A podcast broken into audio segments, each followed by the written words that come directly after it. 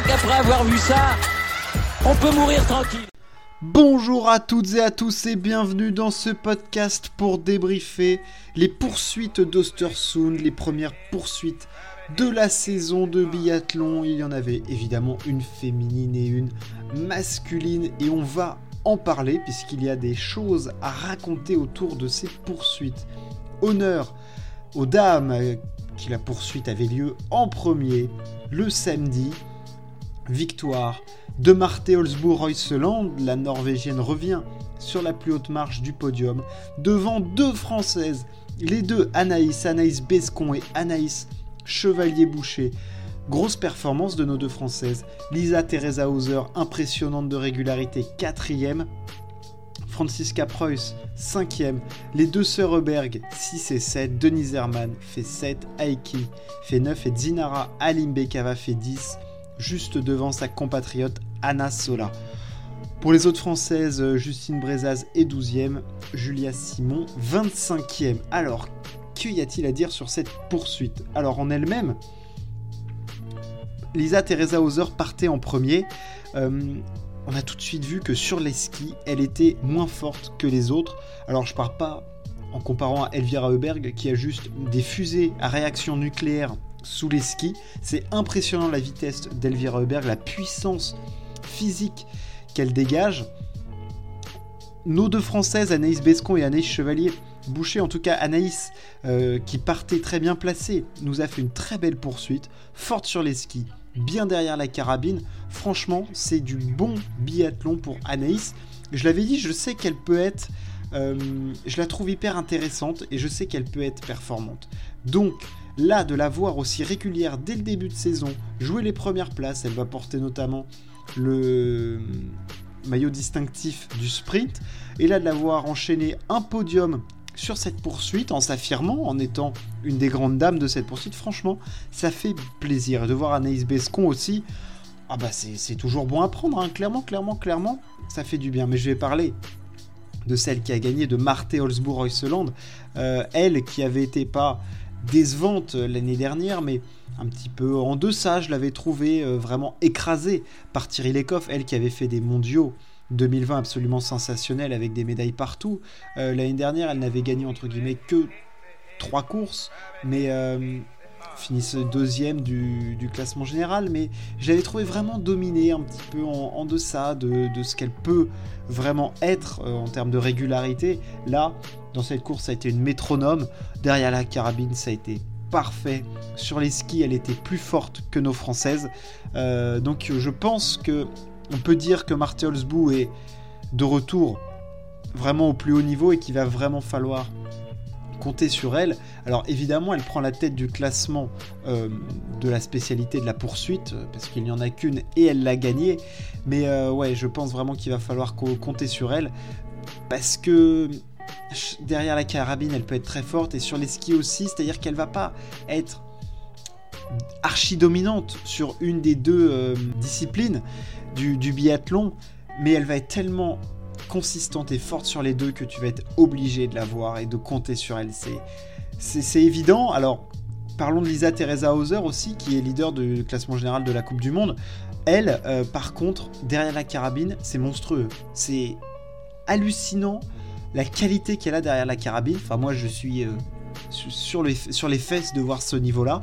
Euh, sur les skis, par contre, elle est vraiment un tour en dessous des, toutes meilleures. Hein. Je pense à Elvira Heuberg, Marthe Holzbou, même Aline Bekava, même Anaïs Chevalier ou, euh, une Marquetta Davidova par exemple.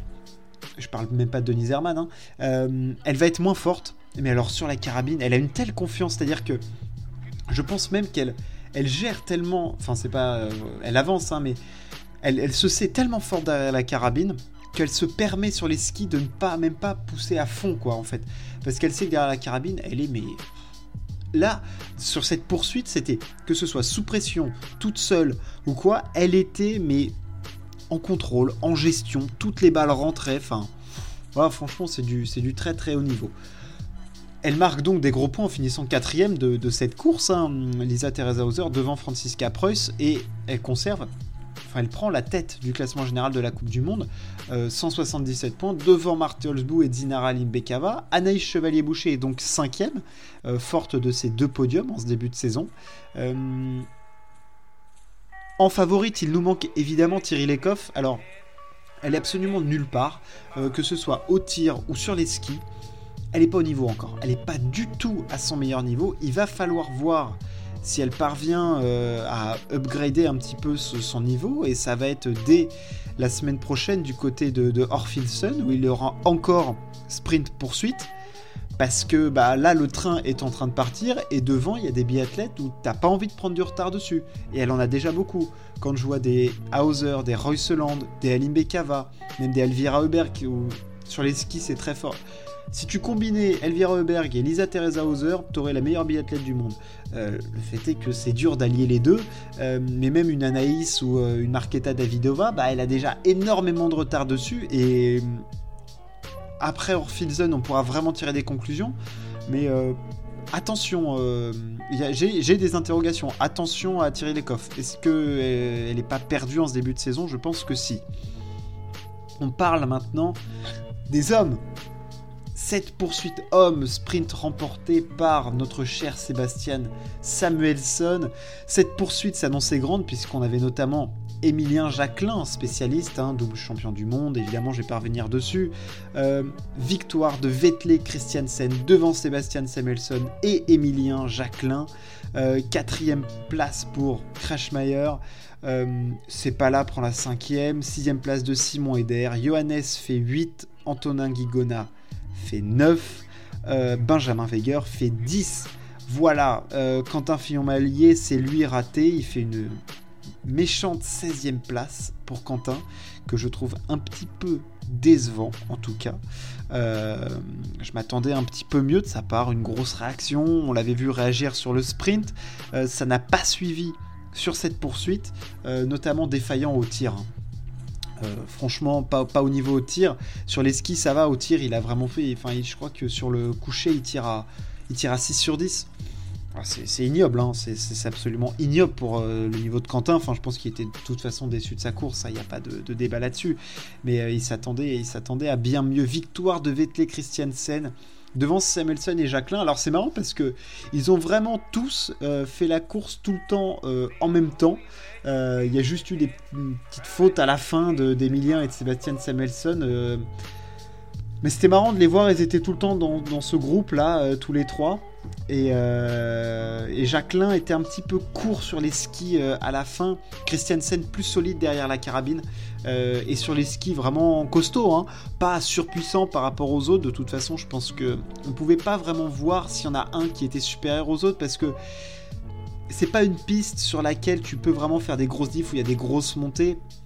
Il y a des relances à faire, il y a des montées, mais de là mettre un gros coup de cul euh, au milieu, d'une poursuite, c'est pas vraiment stratégique. Euh, quand tu sais que tu en as deux autres qui derrière peuvent te courser, il faut vraiment que tu sois un ou deux crans au-dessus. Et là, il n'y en avait pas un qui était vraiment au-dessus des autres. Ça allait jouer sur le tir et sur euh, un petit peu d'explosivité et de puissance à la fin. Et c'est à ce jeu-là, c'est Christiansen qui s'est montré le, plus résistant à la pression, notamment en rentrant ses balles sur le dernier tir euh, debout. Euh, Christiansen est vraiment costaud depuis le début de saison.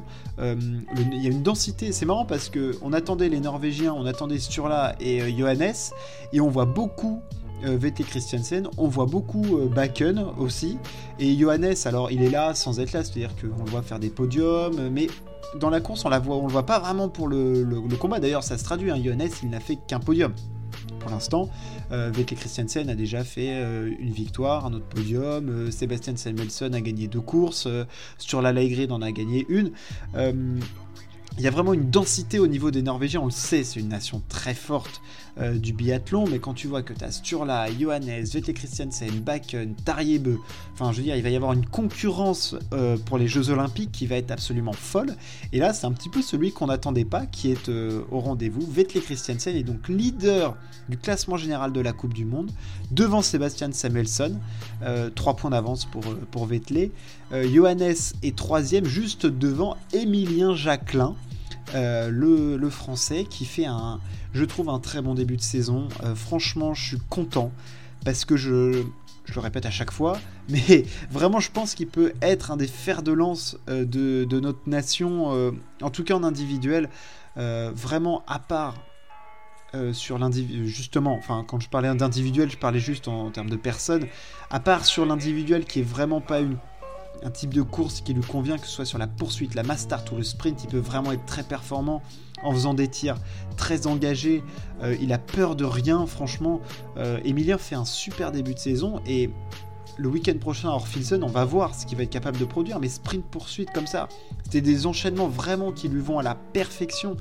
Et je le trouve costaud sur les skis, euh, sur les sprints, dans les tirs, il rentre ses balles. Franchement, c'est du très bon Emilien Jacquelin depuis le début de saison et ça fait plaisir à voir. On l'a vu au combat face à ceux qui sont en forme en ce début de saison. Hein. Donc il est vraiment lui aussi en forme parce que de toute façon, le biathlon, euh, tu peux pas tricher sur ta forme, ça se voit. Johannes, il n'est pas encore en forme.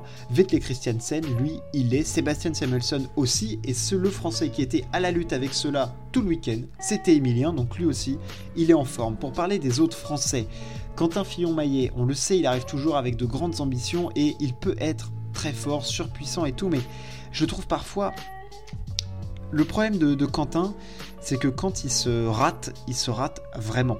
C'est-à-dire que quand tu joues, et on le sait, c'est ce qu'on a vu notamment avec Alexis Pinturo en ski alpin, quand tu joues un classement général de Coupe du Monde, tu peux pas te permettre de faire des gros ratés. Il faut être, c'est un classement de régularité. Et on le voit, Johannes, on l'a pas vu depuis le début de saison, et il est troisième. Ok? Quentin Fillon-Maillet, il est déjà un petit peu, entre guillemets, largué. Enfin, il, est huitième à 116 points. Emilien en a 151 et Johannes en a 154. Donc, je, il peut pas se permettre de se tirer à 6 sur 10 sur une poursuite comme ça. Alors, je suis un petit peu dur avec lui, mais c'est parce qu'il peut nous donner tellement plus que c'est frustrant en fait. Euh, tu peux pas tirer à 6 sur 10 au coucher, c'est pas possible. Pas à son niveau, pas lui. Euh, c'est vraiment frustrant. Alors après, ça allait mieux sur le debout, mais il fait quand même 16ème, quoi. C'est loin. C'est loin, c'est loin. Johannes, il a limité la casse. Hein. Il fait 8ème, sachant qu'il partait derrière.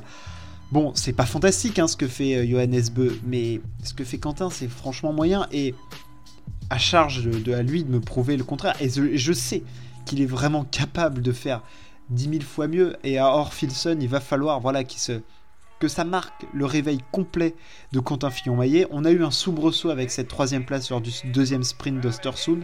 Là, il va nous falloir du grand Quentin tout le week-end. Voilà, c'est ce que j'attends de lui. J'attends évidemment de voir aussi le réveil d'un Johannes Beu, d'un Johannes Dallé aussi. Euh, et on voit des jeunes Norvégiens qui arrivent, hein, que ce soit Sivert Bakken euh, notamment. C'est intéressant à voir tout ça. Euh, est-ce que Samuelson aura toujours le même niveau de ski? Parce qu'il est vraiment très très costaud sur les skis quand même. Et est-ce que Vettel Christiansen va maintenant assumer ce rôle de, numéro 1 mondial? Ça va être intéressant. Lui, il n'a jamais été dans cette position. Ça montre aussi le, la rotation qu'on a en biathlon et là, surtout ce qui est intéressant avec ce sport, c'est la, diversité. Il y a un nombre d'athlètes qui peuvent jouer la victoire à chaque course qui est folle et ça le rend hyper intéressant. En plus du fait que nous, Français, puissions aussi jouer la victoire à chaque course. Voilà pour le débrief de ces poursuites. On se retrouve donc pour parier biathlon la semaine prochaine, enfin à partir du 10 décembre, hein, ça va arriver vite, sprint et poursuite à Orphilson pour les hommes et pour les femmes. Merci de m'avoir écouté. Ciao, à plus.